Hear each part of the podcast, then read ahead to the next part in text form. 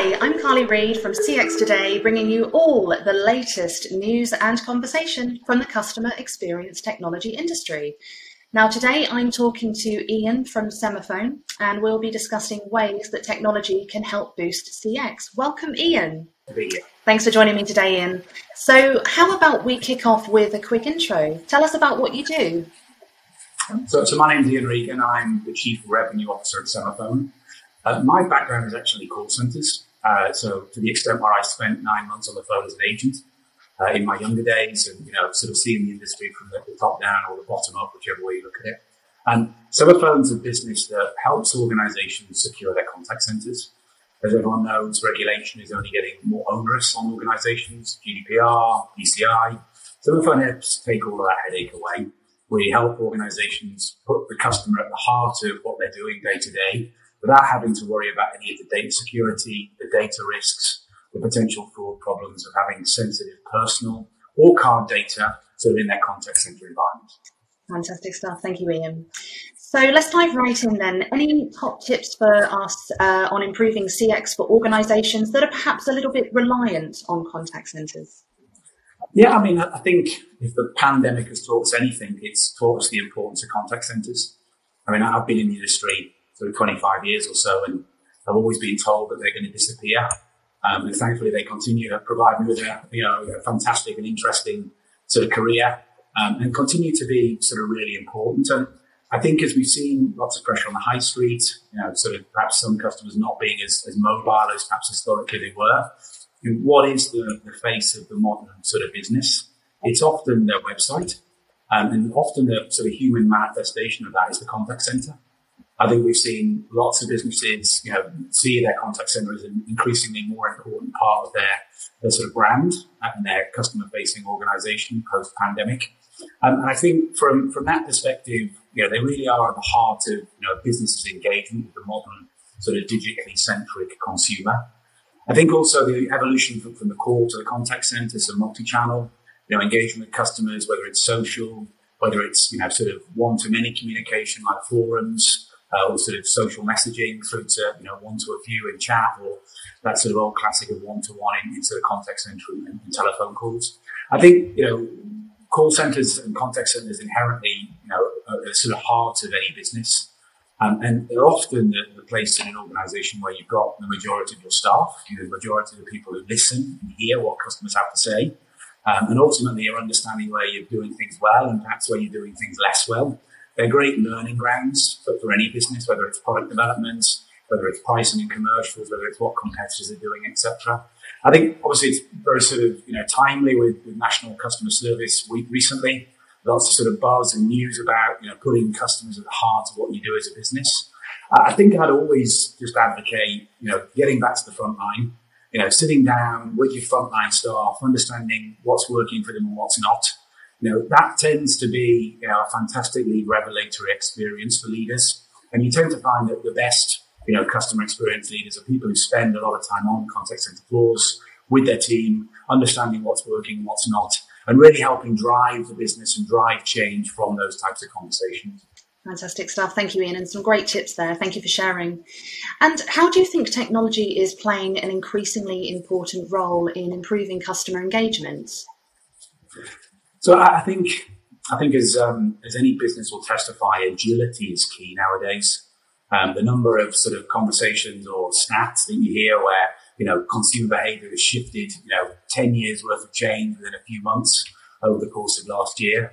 Um, I think agility is key. So I think having a, an underlying contact center infrastructure that allows you to to change incrementally. Lots of talk about transformation a transformation is an often used word, but it inherently applies a, a beginning, a middle, and an end. And I think lots of people who work in customer facing environments realize that change is constant.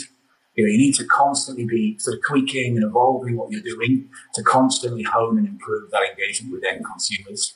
So I think from that perspective, having the flexibility and the tool set you've got is, is key.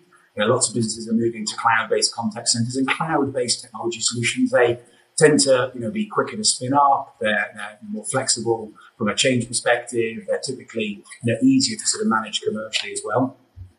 I think at a, at a sort of agent desktop level, having that, that sort of single user interface that allows you know contact center sort of representatives to manage multi-channel in a really easy and quick way. The sort of horror shows of having an agent toggle between 20 different screens is you know the stuff of nightmares. And know, when you're doing that, it, it just means that you know it's, it's all the harder to, to focus on the customer and to deliver the right type of outcomes. I think in our area, you know, we've seen the advent of hybrid working really, you know, drive complexity around security. So Carly now works at home. Carly's enjoying all the benefits of doing that. It's giving the contact center lots of flexibility in staffing and managing some of those peaks and troughs that every every sort of consumer facing contact center has. How do you ensure you can deliver that end to end customer experience in an environment where the dog might be barking in the background? You know, you're in a situation where you might be dealing with on a shared device, you know, sort of personal sensitive data, payment information, etc. I mean, we've actually, some of us have recently done a, done a consumer survey around sort of consumer attitudes to data security. I think we, we found around 40% of consumers are just a little bit more concerned about how their personal data and their card data is being dealt with in that home working environment. You, know, you suddenly hear one of the kids shout in the background, or just hear a dog bark. It makes the customer on the other end of the phone think, you oh, know, wait a minute, you know, where's where's my data going? What type of information am I passing on? And I think, you know, technology is key in enabling that type of environment, but in a secure way as well. And, and that's what Semafone there to help businesses do. Fantastic stuff. Thanks, Ian. And last question for you today, then. Um, why do you think it's so vital to keep customers in their channel of channel of choice to deliver a frictionless experience? Yeah, I mean, I think as soon as you start offering choice, then you know consumers like it inherently. I mean, it does create some complexity, but consumers like it. They enjoy the ability to. I mean, I certainly know I do. You know, picking my phone and I'll be chatting with someone on a, on a mobile app, etc. You know, easier than picking up a phone and you know perhaps waiting in a call to to speak to someone, particularly if it's something relatively simple and transactional. But I want to be in a position where I can complete that whole transaction in my channel of choice. And then suddenly saying, can you pop to the website? Can you call in to make a payment? Those types of things that's when I, I get a little frustrated. You know, it's almost like the, the business has teased me um, with, the, with the potential of what the future might look like, but perhaps doesn't have the processes or the technology or the security overlay or the controls in place to, to really allow me to, to, to run end to end that type of transaction. I think we've seen lots of stats, you know, that show consumers inherently are happier when they are in their channel of choice and are able to transact all the way to the end of of that conversation or that chat or, or that messaging session, etc., in their single channel of choice. So there's lots of CX benefits. I think what businesses also see the value of from a you know, cost to serve perspective is the ability when you are perhaps chatting with a customer in an SMS or in a forum, you've got the ability for, for an agent to manage multiple discussions there's, there's, there's, an inherent commercial rationale to do that. It drives great CX. It's nice and easy for the consumer, but it also allows, you know, the business to deliver, you know, an optimized cost to serve. Suddenly when you start breaking that because perhaps, you know, you might not be able to take a payment or the customer gets jumpy about handing over certain information, or you've suddenly got an AI layer that can only do certain things and only go so far. I mean, it's that sort of situation that perhaps, you know, tarnishes that experience that businesses are trying to drive from that single channel of choice uh, and ultimately allowing customers to, to make sure that they're not only entering a business in a certain CX channel, but they're ultimately able to get all the answers and all the problems solved in that channel and fulfill and come out the back of it happy, knowing that they've got the resolution they're looking for.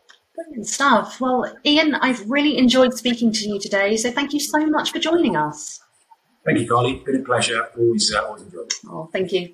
And uh, that's it from us. If you've enjoyed our conversation, then please do give us a shout out on social. And if you're a CX fan and want to see more like this, then you can subscribe to our weekly newsletter at cxtoday.com.